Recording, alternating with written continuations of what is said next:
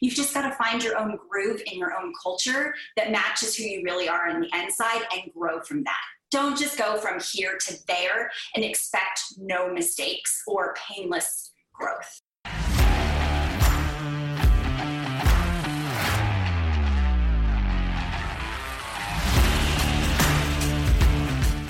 You're listening to Toolbox of the Trades, brought to you by Service Titan, a podcast for top service professionals where we interview leaders for their best tips and tricks of the trades.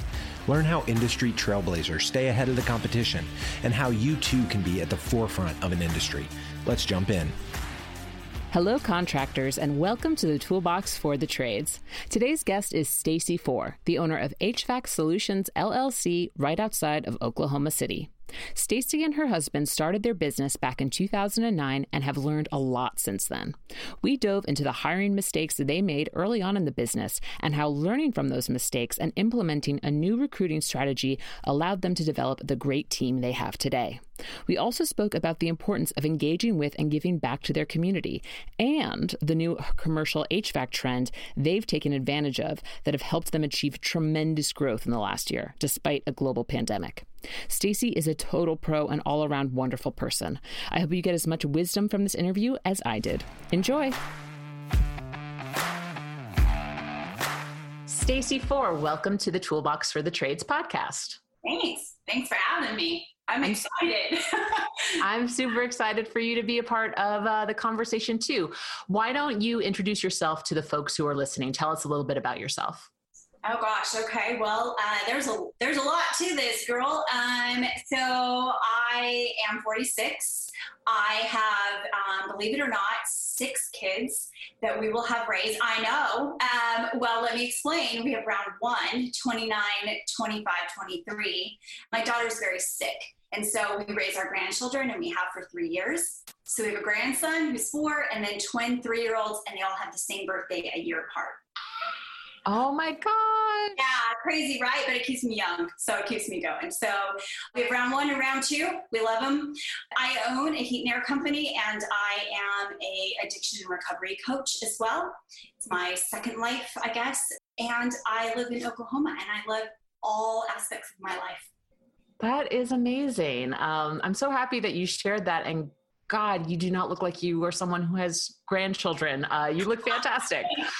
Um, so you're the owner of HVAC Solutions LLC in Oklahoma. You're in Oklahoma City, right?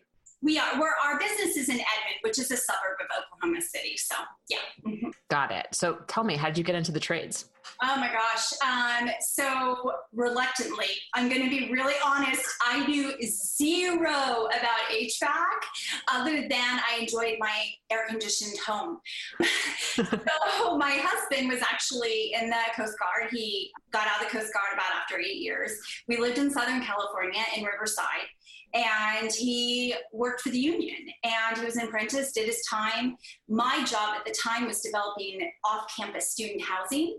And so it brought us to edmond oklahoma and we loved it. But you know he worked for a couple companies. He didn't really feel like they were necessarily the most ethical companies and it was really kind of eating at him a little you know? And on his birthday march 14th 2009 he got laid off mm. but he was eligible for his contractor's test. And I said, you know, really, people love you. You're really good. You're a good guy. You're a great tech. Let's just try. Why not? And he did, and he passed it on the first time with a 98%. I'm so proud of him. And he came back and he said, Let's start a business. And I said, Oh, you mean we? Because I have a career, you know? And uh, he said, Yeah, let's do it. And so I stayed working for another year probably didn't trust the process as much as I should have in the beginning. And then about a year into it, I said, "Hey, you know what? I'm I'm using my talents to develop this company. We could I could use them here." So we kind of joined forces, and that started our adventure together. I love that. Uh, and I loved your honesty about getting into the trades reluctantly. And Mike, your husband, um, you know, a lot of HVAC shops, a lot of trade shops are owned by husband and wife duos. So can you tell me a little bit about, you know, your breakdown of responsibilities? What does Mike own? What do you own? And how do you guys keep the office out of your personal lives? Uh, you don't. I'll start backwards. It's really hard to do that. You have to work really hard at that. And it, honestly, we're going into our thir- 13th year of business now, and I think we're just now finally mastering that. I don't know that we've done that real well before. And that just comes with learning, you know, how to separate those, going from a small company to a large company, all these different growing pains that you go through. I don't know if you're ever going to 100% separate it because shop talk or talk happens everywhere, right? It's just what happens. Your friends in the trade, you go to dinner, all you do is talk about HVAC. I mean, it happens. So Mike's really, he's the contractor. He's all things lead tech training. And I was really all things office. And we just kind of, we used to split this right down the middle. And recently Mike realized he doesn't know much about the business other than the sales and the technical side. So he was like, man, I, I don't know when I started coaching more, he says, I, I don't know what I would do if you weren't here every day. So that opened his eyes to, hey, I, I, might need to know more about that. And then as we developed with Service Titan, especially, we started meeting all of these other contractors that, you know, they rock it in their, their markets. And we're so deeply blessed to have them invest in us, even if it's just online or via Facebook. And they're really just willing to say, like, hey, we can show you. And so now Mike's really kind of digging into more metrics and KPIs and kind of understanding more of that. But it used to be very divided, like most husband wife teams. That is generally generally how that goes. But they can, that you have to progress a little bit. Likewise, I had to learn a lot of stuff in the field, and I can go out and almost journeyman level by myself. I wouldn't say I'd be very confident on your inside unit, but I'm super confident on your outside unit. So, you know, you have to, if you want to learn the business, you got to kind of intertwine both of those things. So, yeah, that's kind of where we landed at. Interesting. And I'm, I want to get back to, you know, learning more about the KPIs on Mike's side, but I'm curious how you got that field experience and learned more about the technical job that your business actually does. A lot of sweat, a lot of dirty days. I I love to learn. I always tell people I would have went to college for a living if that would have paid bills. So I never want to stop learning. And I just decided I didn't want to answer a phone and help a customer if I didn't really know what I was talking about. And the only way to do that is to get out in the field and just get your hands dirty and figure it out. I am by no means the smartest tech in this company, and nor do I ever want to be. But it is really important to have that knowledge so you can talk to your customers. And once you get out there and you kind of, I'm a, I'm a learn by doing person, then you get the, the way that HVAC works and what it really means and how it really functions. And you can have really good conversations like this where you can just talk to people and explain it to them. And I think at the end of the day, that's what your customers want. They want to just know that you're a person who understands, you can communicate it well, and you can educate them as well. So it was a lot of dirty days, though. A lot of hot, dirty, humid, hot Oklahoma days. I've actually never been to Oklahoma. I've uh, done the entire. Uh, I've done most of the states that touch oceans, like the the U. So I've gone from the East Coast down to the South, up to the West. But um, I've heard cool things about Oklahoma City, actually, and it's kind of on my list. Well, I don't blame you for sticking to the cool spots in the U.S. I've traveled a ton and I've also pretty much done all of those. Yeah, you know, Oklahoma City's come a long way. We we're now pretty much a mecca for foodies. We have a ton of trendy restaurants and stuff, so the food's great. Yeah, you also have a pretty cool underground punk rock scene. I don't know if you know that. I don't, but now you know. Some really great murals too. We have some fantastic artists that do murals on bricks, and I love them. I love just going doing photos with the kids there. They're fun. That's awesome. So, um, you know, traditionally, and I, I talk a lot of in season one of this podcast, I talked to a lot of owners who were originally technicians, started on their own, and they, you know, floundered. They, they either sank or they swam. But those first couple years were super hard because they were learning how to run a business in addition to running all these service calls. And it sounds like when you partnered up with, when Mike approached you and was like, let's start a business together, you brought a lot of knowledge that allowed the business to run smoother than regular i'm assuming. Can you talk to me about some of those skills that you know you implemented from your first career that really helped in the first couple of years of hvac solutions Yeah, I think the biggest was I had a huge, I worked for a large company, but they were very um, personable. So I got the benefit of both worlds, a lot of training um, and invested into us. I was really a training developer, so I trained teams. Um, and came in and kind of built up teams and then moved on is, was my my niche in that so i had a lot of experience in building teams marketing because they just we were very progressive in marketing. Brand recognition just the way that you brand yourself and you kind of keep that going. And then processes. You'll probably never meet a more process oriented develop it develop it well let it go keep it running which is why i love my service titan so much and probably why i'm so competitive on my service titan score. Um, it's almost bad but it's okay like you know develop a really good system and let it do the work for you. So you can keep moving on and developing your team and your company and just moving forward all the time. And that was what i brought to it. It pained me because i came from an industry that was already pretty progressive with software. And i back then in 2008 and 9 there were very very few softwares that were super underdeveloped and Mike, I, I remember the first day, and I asked him, "Well, how do you, how have you been doing this?" And he handed me an appointment book. Like my grandma was, my grandma was a hairdresser, and so she had an appointment book, and she penciled people in. And Mike handed that to me, and I gasped because I was, I was like, "Oh, we're really old school," you know. And he says, "Well, I mean, I don't know anything else, Stacey." And that, and and that started my journey of software hunts. And I've, I've until Service Titan happened last year for me, I've been on that journey ever since because there just wasn't one that really met my needs. But it was either something better, and so I just kept pushing for that. Just keep going forward. Just keep moving forward. And I think that's what I probably do the best for my team is I develop them together and I keep them moving forward and striving for better all the time. I love that. Yeah. Yeah. I love that you brought up systems and processes. You know, that is like by far like the number one learning that I've gotten. A lot of people love to quote Michael Gerber, the e the eMyth contractor, and a lot of different um, resources just to set up those systems and processes to develop that turnkey company. So, why don't you tell me where uh, you guys are today? Like, uh, what's your annual revenue like, and how many technicians do you guys currently have? So we've done a little bit of fluctuating over the years. I know everyone thinks um, big companies do big work, and that's not always true. There are a lot of great small companies. I would call us a mid company. There's 15 of us in total um, in staff, and we've really kind of grown the office staff this year more than I ever would. And um, I'll just thank and blame Chris Hunter for that, all in one one fell swoop. 11. So we have uh, six technicians plus Mike right now, and that's kind of fluctuated over the years. We redesigned the way that we hire and how we hire, and it's worked fantastic. So I'm, I'm really excited at some point to share that with people because I think that's really important. And I've heard others talk about the same methodology. We all just do it a little different.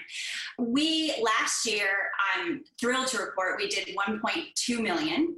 Congratulations. Um, thank you. And that was our top year. And, you know, some might say, well, after 12 years, that's not a lot. And I might agree with some other companies, but I've always lived by this motto. It took me about a year actually in the industry to, to kind of understand this. I have no competition but myself.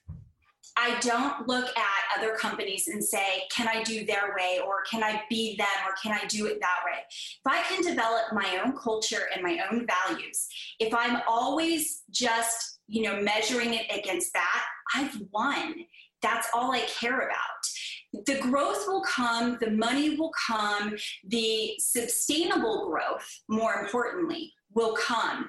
It's just about starting with that foundation. And we didn't always do that right, Jackie. That's not something we perfected from the beginning. It really took a lot of hard hitting days, a lot of punches to the gut, a lot of surprises you didn't see coming, and maybe some you should have, but you weren't prepared for them. It took all of those things to kind of get where we're at now. So it's never an easy road, but you either you, you can either fold or you can just keep moving forward and just work a little harder and get a, a little smarter as you go along. I got goosebumps when you were actually saying that because I think that is such a key message, not just for contractors, but literally anyone who comes across this recording, the only person you should be competing against is yourself. I, I know that there's a lot of vanity numbers that come with owning a business, especially in this industry, that there's so much of a stigma and, and there's so much.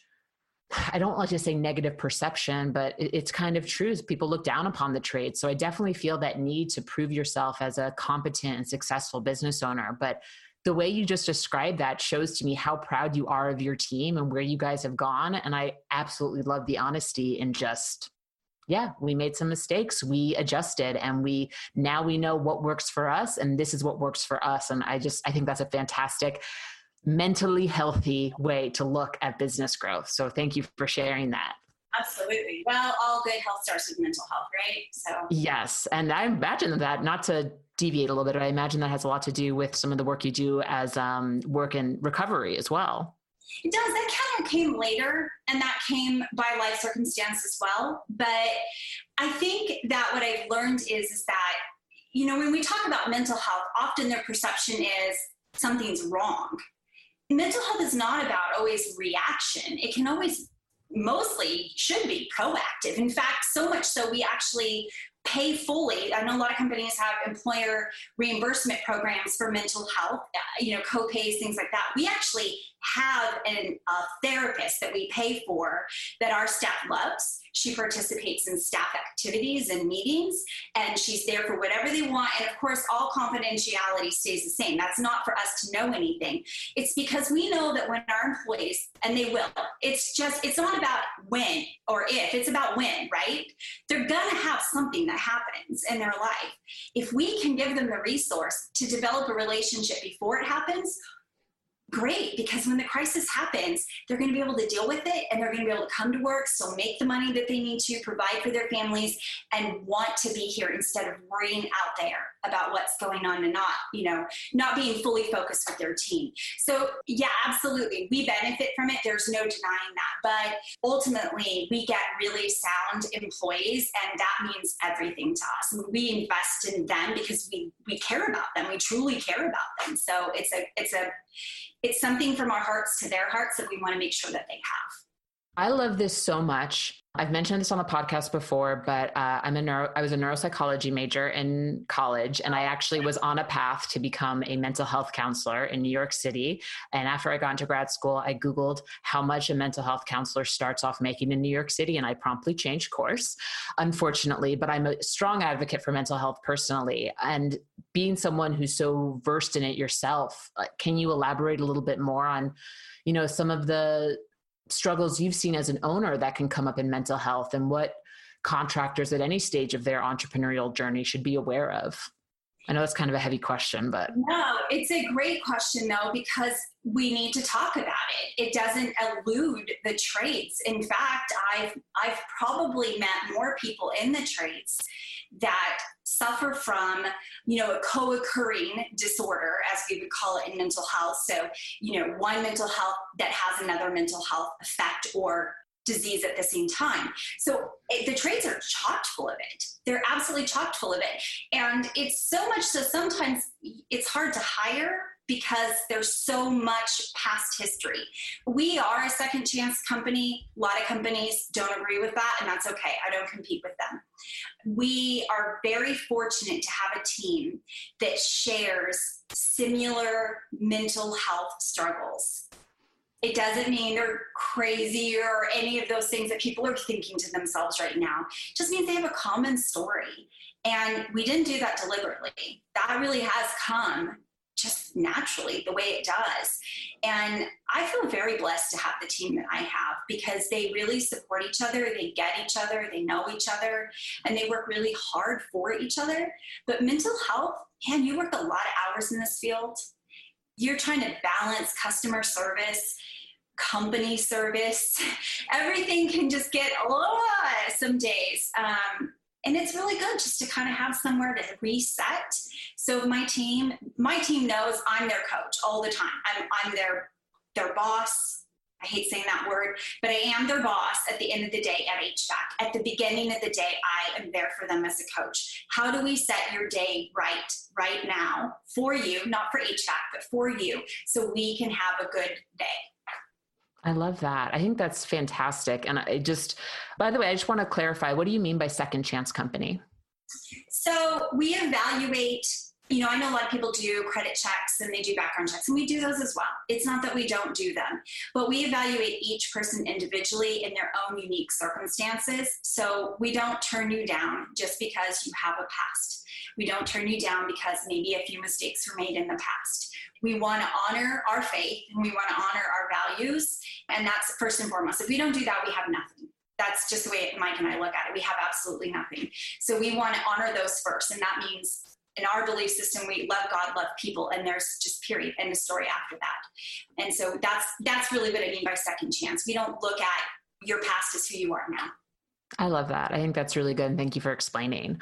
Um, you mentioned your team a dozen times already. Mm-hmm. And I really loved, I went on your website and I love how in the About Us, you, it's like you state your values and then you sign off on all these different names. So, I mean, how important is culture to you and, and what kind of employer do you want to be? Are you? I think, I mean, I guess, am I is a good question for my team. So maybe when they watch this, they'll comment in or something. But what we want to be is exactly what our values say on our website. We develop them together as a team. That is not a set of values that Mike and I sat down behind closed doors as owners, husband and wife, and said, This is what we want our team members to do. We collectively got our team members together about a year and a half ago, and we said, okay, we've not really had a great mission statement our whole you know business life. It wasn't a really big important thing to us. We knew what our values were. But we want those no BS values, right? Those are the ones you have to live out every day. So I'm not in the showroom now, but if you were to look at pictures of the showroom, you would see this big, huge vinyl piece of artwork that I had made that has those exact about us values. They mean that much to us. And the ones in green are the ones we did our bullet points for and we wrote through the, the rest of it, what that meant. They're everything to us. We come in every day, we meet every day together um, in the morning. We don't come in and rush right out the door. We sit, we have coffee, we talk, we find out what's going on in everyone's day. We find out what the problems were yesterday talk about it collectively as a team. How can we improve it, fix it, do it better? Once a week, we have a little longer meeting. Once a month, we have a really fantastic fun meeting. They're everything to us because we, again, if we don't hold true to who we are as people, there's just no amount of money that matters to us on that it doesn't. Mike would tell you if you ask him this question, Mike would say HVAC is his way to serve his his community and through you know giving them sharing his faith with them. That that's just the way that God gave him the ability to serve his community is with his knowledge of HVAC.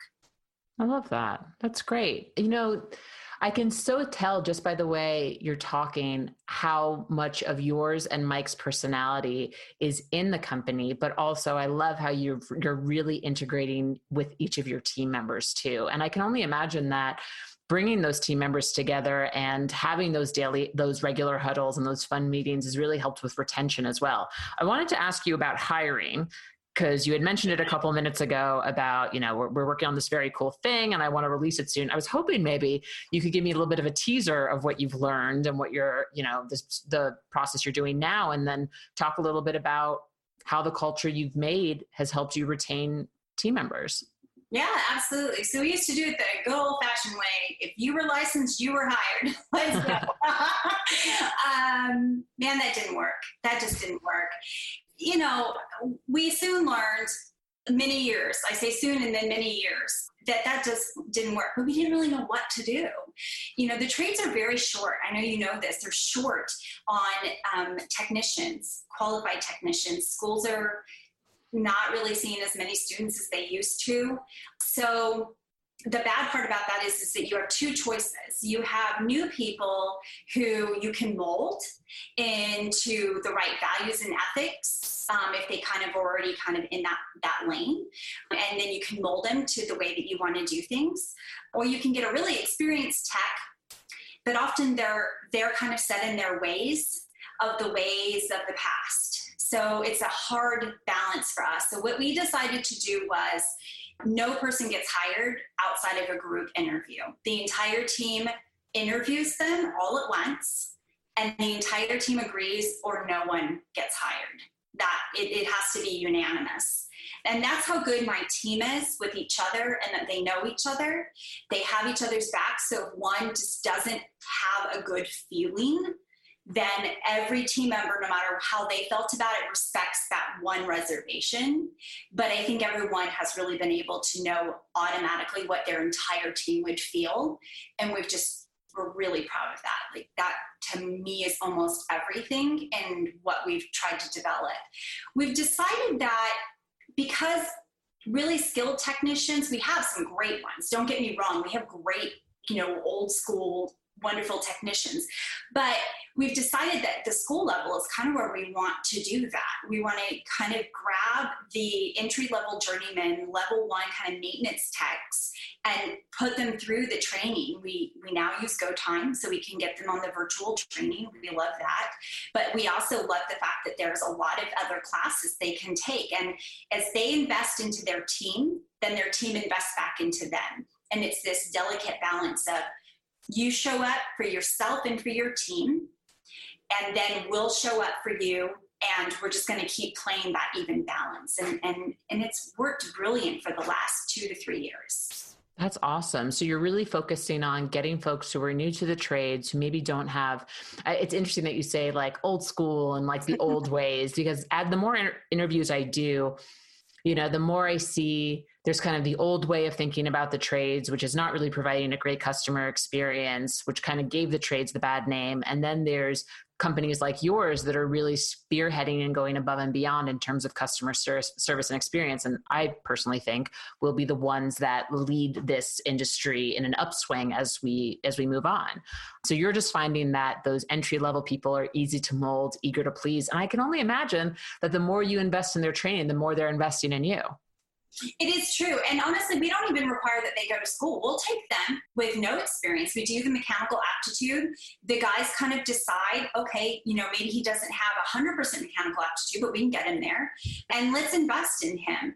There's no better way to get a free education than in the trades. So if someone was, you know, talking about why should I enter the trades, I'd say because you can get a free education and get paid while you're doing it you know, it's an amazing career path, and we can't sustain a country without infrastructure and companies to build that. So we need to, to invest back in those companies. I love being able to do virtual reality trainings and love being able to send my technicians to, you know, hands-on trainings with companies like that. But at the end of the day, we have some great techs that can really pour back into them because they were poured into at one point and they appreciate that. So yeah, it, it works great.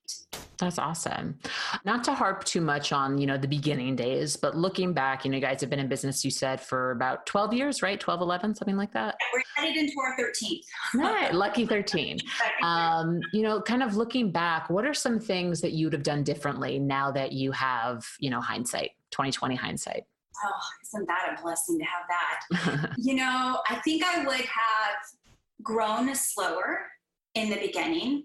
I would not have been so eager maybe to get out of that garage and into your first building that always feels like the next step up from you know new business ownership in the trades get out of the garage and get into a real office and have a real address. Don't just hire anybody you know really really set those values down i definitely would have done our values from the very beginning although I love that we did it as a team. So I don't know, there's that trade off too, because in the beginning it would have just been Mike and I, and maybe we would have got those values wrong. I don't, I don't mm-hmm. know. I love my team enough to love the input that they've given us with that. Be open to all advice, take the good, leave the rest, trust your gut, never be the smartest person in the room, and definitely listen more than you talk. like I mean, those are my advices in life, anyways, but I would have, yeah, just grown slower. Maybe just not been so eager to be the top dog in the neighborhood, you know? I've learned that lesson the hard way, and it wasn't a fun lesson. Would you elaborate on that lesson if you feel comfortable? Yeah, it's just about, um, you know, I, I listened to uh, Tommy Mello's podcast that you did with him, and he reminds me a lot of Mike. The honesty that Tommy had about how I just was a jerk in the beginning. I just wasn't a great boss, you know. I expected I pour into you, you give to me. You know, you give to me, I give to you. That is on Mike. Mike's very honest about that. That's kind of how he was in the beginning. So if you worked for me three to five years ago. So sorry, because we've come a long way. um, you would love the team now, but yeah, it, it was hard because we were constantly fighting these personnel issues, but it's because we didn't do it right from the beginning. We didn't have this core set of values that we hired around. We hired for license and not for for culture. And I know we've we've heard the word culture a million times. And I know some people are sick of it, and that's cool, but I'm not. I love culture. Culture depends on the people that are in it. Ultimately, that's all that matters about the culture because it can change based on the people that are in it. I don't care if we're in the same city, we're the same HVAC company with the same size. My culture is going to be different than your culture. Neither one's necessarily better or worse, it's just different. You've just got to find your own groove in your own culture that matches who you really are on the inside and grow from that don't just go from here to there and expect no mistakes or painless growth. Wonderfully said, by the way. And also, really nice commentary on how you're not only growing a business, but you're growing personally as well as you take on the responsibility of pain. I know uh, that particular interview with Tommy, I love how he pointed out, like, I am responsible for all these people and the families that they feed. And so that inspires my strategy and, and how I move forward. Thank you for elaborating on that. I know uh, you're very comfortable and open about, you know, the history of the company, and I so appreciate that. The more candid you are, the better. Yeah, you know, I, I don't try to hide my anything really. I mean, I'm an open book, and I think that anyone who wants to hide their mistakes hasn't come to full realization of what they are. I have a personal motto, which is at the end of the day, I can't lie to myself and God. I have got to face those two truths and those two people. So when you come to my table of conversation, I only ask two things. You come with a confession and a solution. So admit that what you don't know is what you don't know, but you want to know you want to learn, you want to grow, you're open to the empathy portion of that conversation. And don't be just the person who sits at the table and wants to suck up all of the energy, give it back out a little. Yeah, I think that's so great. Oh, you're just dropping knowledge bombs here, throughout this entire conversation. Um, so recently, in my opinion, from what I know about you and how you chat with your customers. We talked a lot about team. We talked a lot about the growth of the company over the last um, almost 13 years. In my opinion, you're a little bit of a marketing expert. So I would love if you could tell me a little bit about how you guys are running marketing campaigns at HVAC Solutions, both to new and existing customers. Mm-hmm. Oh, well, I love that you appreciate that about me. It feels harder some days than others, but you know, you guys kind of make it easy at Service I'm not gonna lie, it's kind of easy using Marketing Pro. You can be a pro with Marketing Pro for sure. Um, I, I didn't tell her to say that, by the way. That was I, I did not prompt. Really, I just love the product so much because it is one of those things that if you can do it and set it up and walk away because you've done it right, you don't have to worry about it anymore. You can focus on other things. Really, what we what here's our culture that we hold true most to anything else, and I'm really proud of this. We don't do a ton of marketing outside of one local TV newscast. We started that this year, mainly because my daughter is a news media seller and we threw her some business. Um, it's fine, it works okay, but it's, you know, it is what it is. We don't do a ton of advertising. And we believe that out of all the things we might have done wrong through all the years, the one thing we consistently did right was we always put people first. We always sat at their kitchen table. We always got to know them. When I say we, I use me, we lightly. It's mainly Mike, but that's okay. And we took them at the moment, you know, they were the most important people because they were, and we cared about them and we developed those relationships. The sales came later. It might not even came that day. They come later. And our highest campaign revenue is now, and I hope will forever be customer referrals. We're 73% customer referrals.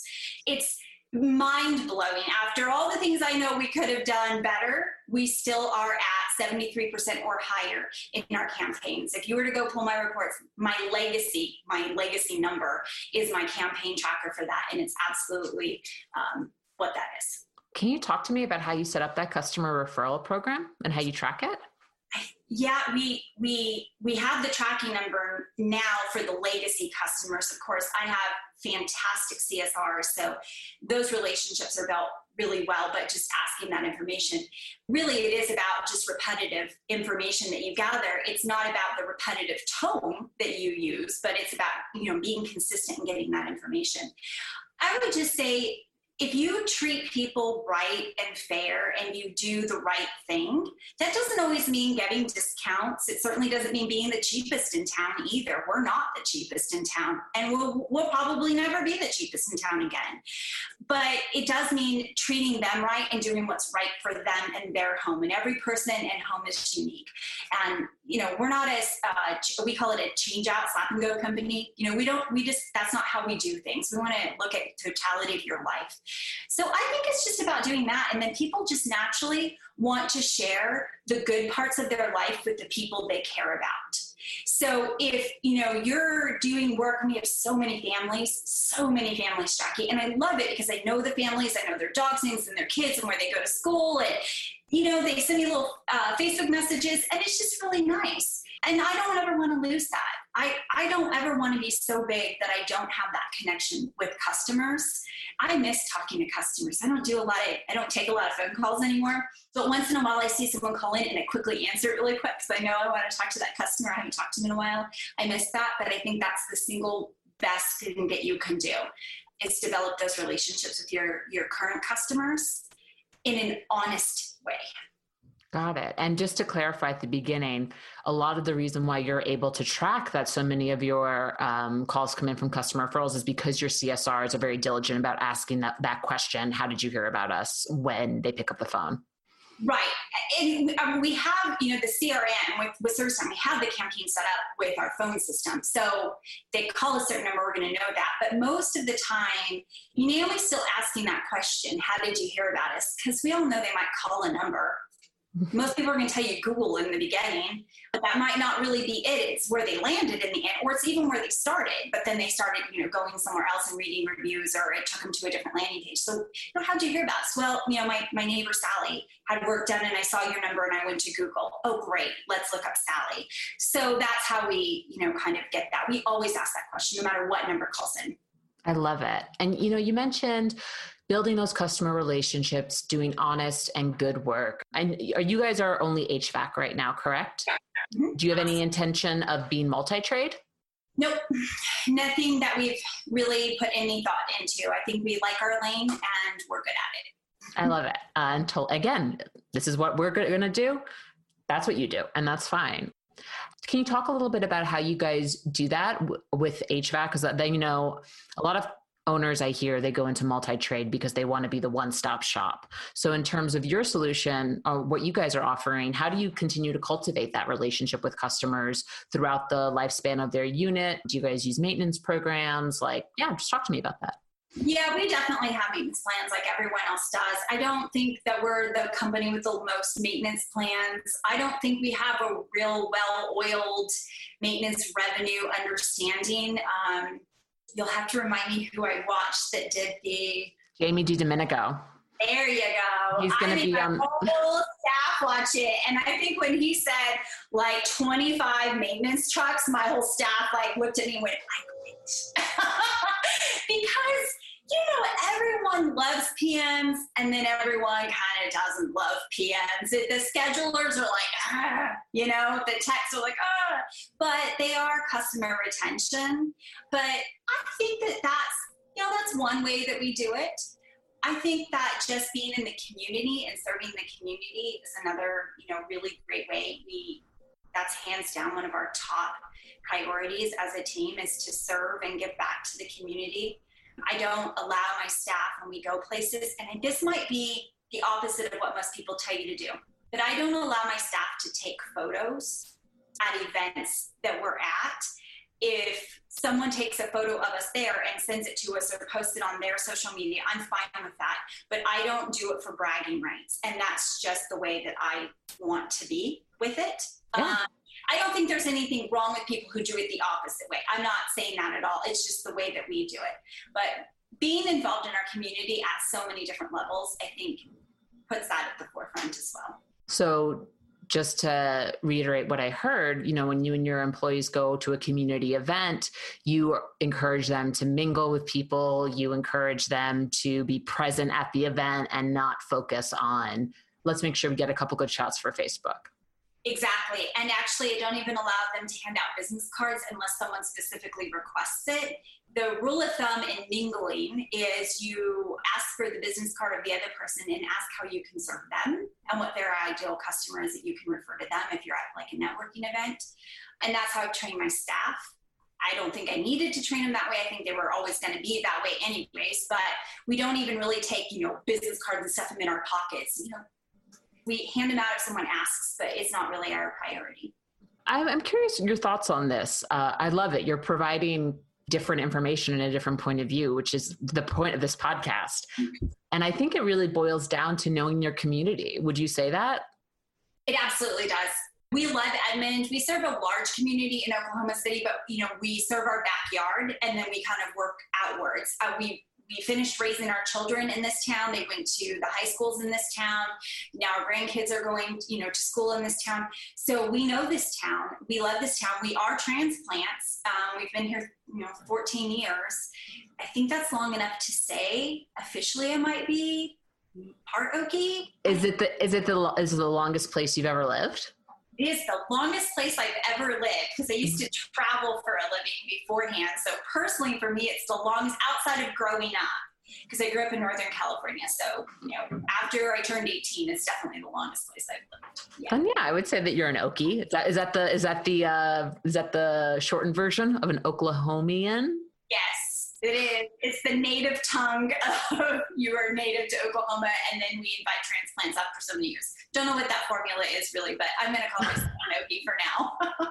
Got it. So being an Okie, being super attuned, like being super tuned in to the needs and the ebb and flow of the community. You, it sounds like you've been able to train your team on how to best interact with that community. And I mean, that's really what good marketing, what good brand marketing is, is knowing your audience and responding to them in a way that they want it. Absolutely. You have to be relevant to whom you serve. So if you're not, you know, if you're an HVAC company, of course we can always donate our services. We can always give out equipment for free. Um, you know, and of course we do some of those things, but it's also about just showing up to the arts festival that raises money for the local, you know, dog shelter. It's it's about doing those simple things as well for your community. Knowing when we have a thing called Swine Week. It's nationally known. Edmond Memorial is a big school here. They're nationally known for being the school, the high school that raises the most money out of any school in America. They call it Swine Week and they raise money every year and every year a new charity, you know, gets that money. And I'm talking upwards of like $750,000. Wow. By a high school for a charity. So it's amazing. The students are amazing.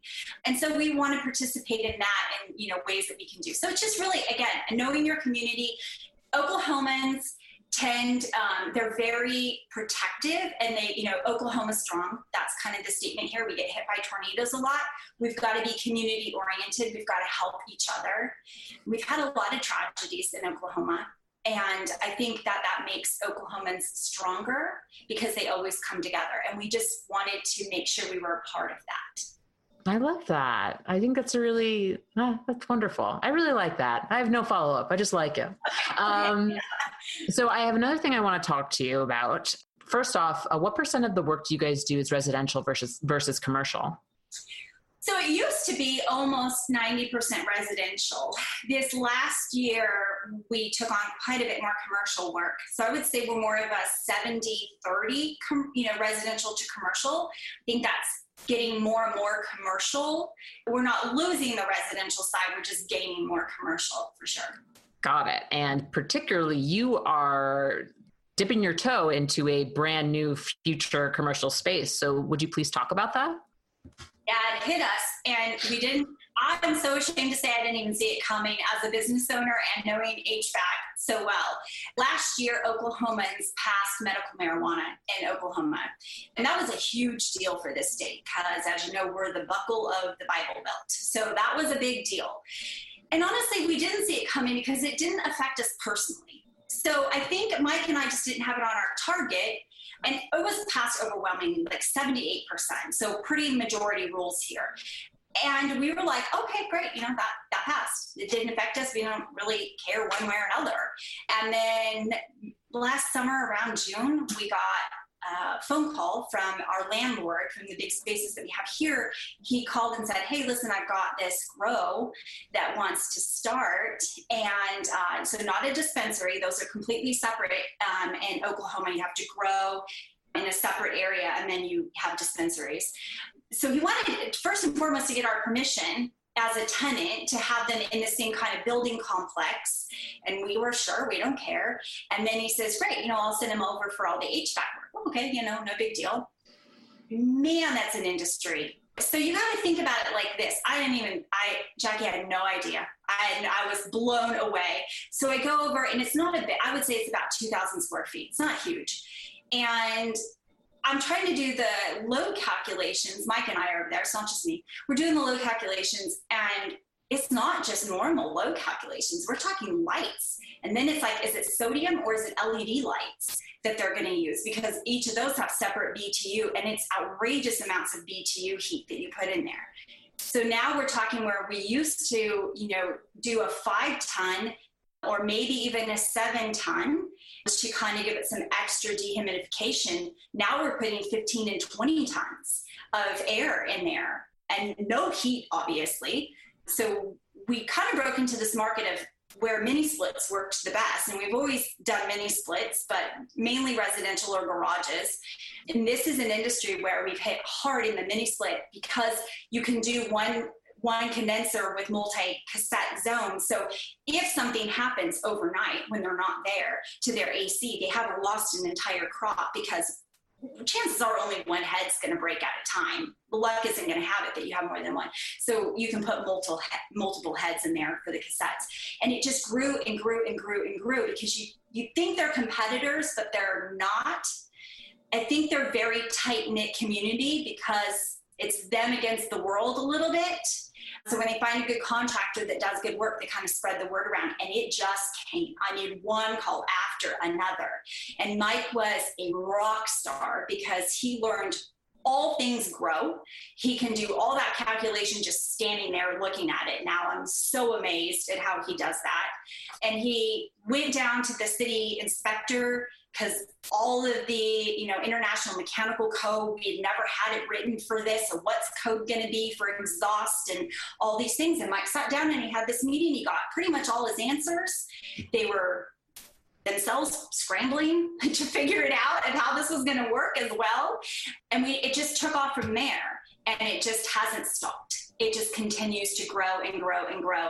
I think it's actually going to get bigger in our state because i think you know, it's my opinion. I think at some point recreational is going to happen. And so we're just going to have a shift in demand at that point or the amount of people that are that are using however however you look at it so so yeah that was a huge i mean it probably we probably did and I, if i had my financials you know we probably did it boosted it definitely took us over that million dollar range and we probably did 450 500000 in that department alone last year that's incredible. Yeah, I think also, it doubled us. I think it doubled us.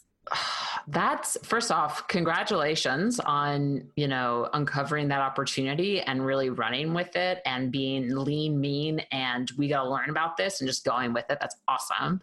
And I just really want to call attention to the fact that, you know, we're recording this will go live in the fall but we're recording this in july 2020 at the time that this is being recorded we are currently in the midst of a pandemic I am in California, which just closed down restaurants again. And I know a lot of commercial businesses are hurting, but this just sounds like a tremendous opportunity that HVAC companies should be keeping their their ear to the ground for for to if and when their state decides to take this step.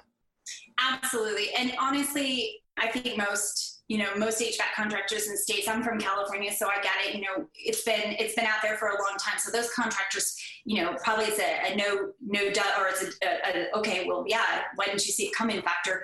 For us, it was a little different. But I will add to that that it doesn't stop just with the HVAC, and I think the industry as a whole doesn't do a great job at this. And it's one of the things we're really passionate about is indoor air quality grows have to have indoor air quality or we're going to lose crops. And you have to have things like exhaust, but you can't do it in an ERV way because you can't bring fresh air back in because then you'd be polluting the crops. So there's all these really sophisticated things that you have to do. We can we we have to use UV light, but you can't have the UV light shine at all. It can't show through anything. So you got to have special bends uh, with your products or you use special lines of products that are made and dedicated for it because that light throws off their whole growth cycle. It's an intense learning process. I'm not sure we're done learning it completely, but I think Mike has mastered it pretty well. I'm pretty amazed and I let him just kind of take it and go. But they're huge jobs. That's insane. And just like you mentioned, you're getting these jobs through word of mouth because that community is so tight knit. Mm-hmm. Yeah, we don't we don't advertise for it, not for any particular reason. We just didn't see a need for it, and we just continue to get the referrals one after another that comes in. And a lot of them were last minuters. Um, some of them tried to cheat the system a little bit, I think, and get opened without having permits, and then they called us in a panic. So there was, you know, some of that going on too, but. Totally. And uh, thank you for talking about it. But I mean, when you really zoom out of the whole issue, because I know there is some political, you know, there's some political stuff around that particular type of job. But when you really zoom out, it's really like the magic of farming and the magic of growing something that is that is consumable and having to really, you know, in a lot of ways, it's like HVAC is the provider of being able to cultivate this plant in an environment where it's it would be difficult to grow otherwise. So you guys are really like it could be applied to not just uh, medical marijuana, but also to other types of crops down the line. What wherever our world, you know, the next iteration of what our world cycle is. Yeah, absolutely. You never know what's coming. Our environment's not great so you never know how we're going to need to source our food. And hopefully we can do that the most natural way. So that, yeah, there's always going to be a need for it. And there's, there's politics behind everything. I try not to pay attention to that too much. You know, I've had people ask me, I, I, I, know companies in town who won't do the work, and that's fine. I honor their values and I honor whatever decisions they want to make. All I ask is the same of people with my decisions. It's not really, to me, it's not a big deal. I'm, I'm fine with it. So yeah. You, know, you just have to let the other stuff go away, away from you.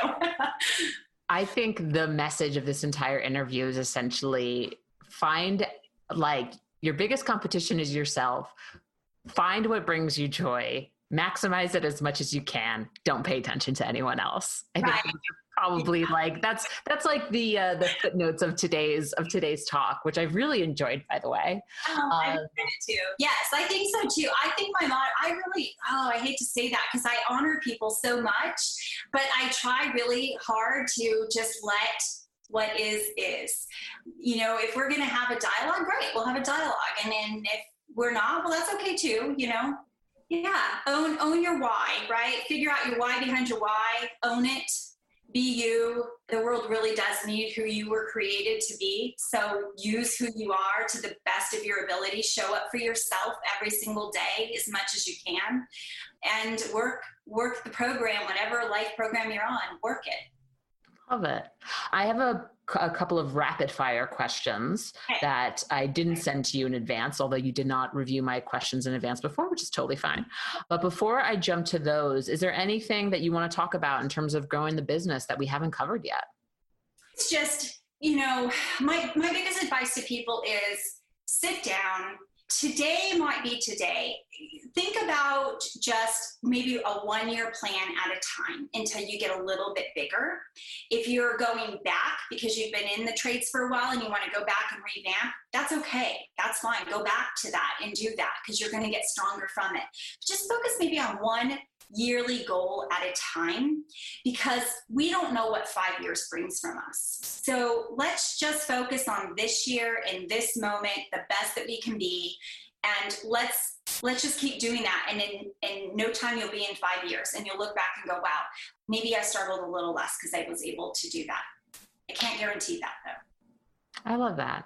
I think that's great. I think it's great to laser focus on the present as much as possible and set, you know, goals not just try and take it one step at a time, I think is great advice. All right, you ready some, for some rapid fire questions? Shoot them. How do you take your coffee?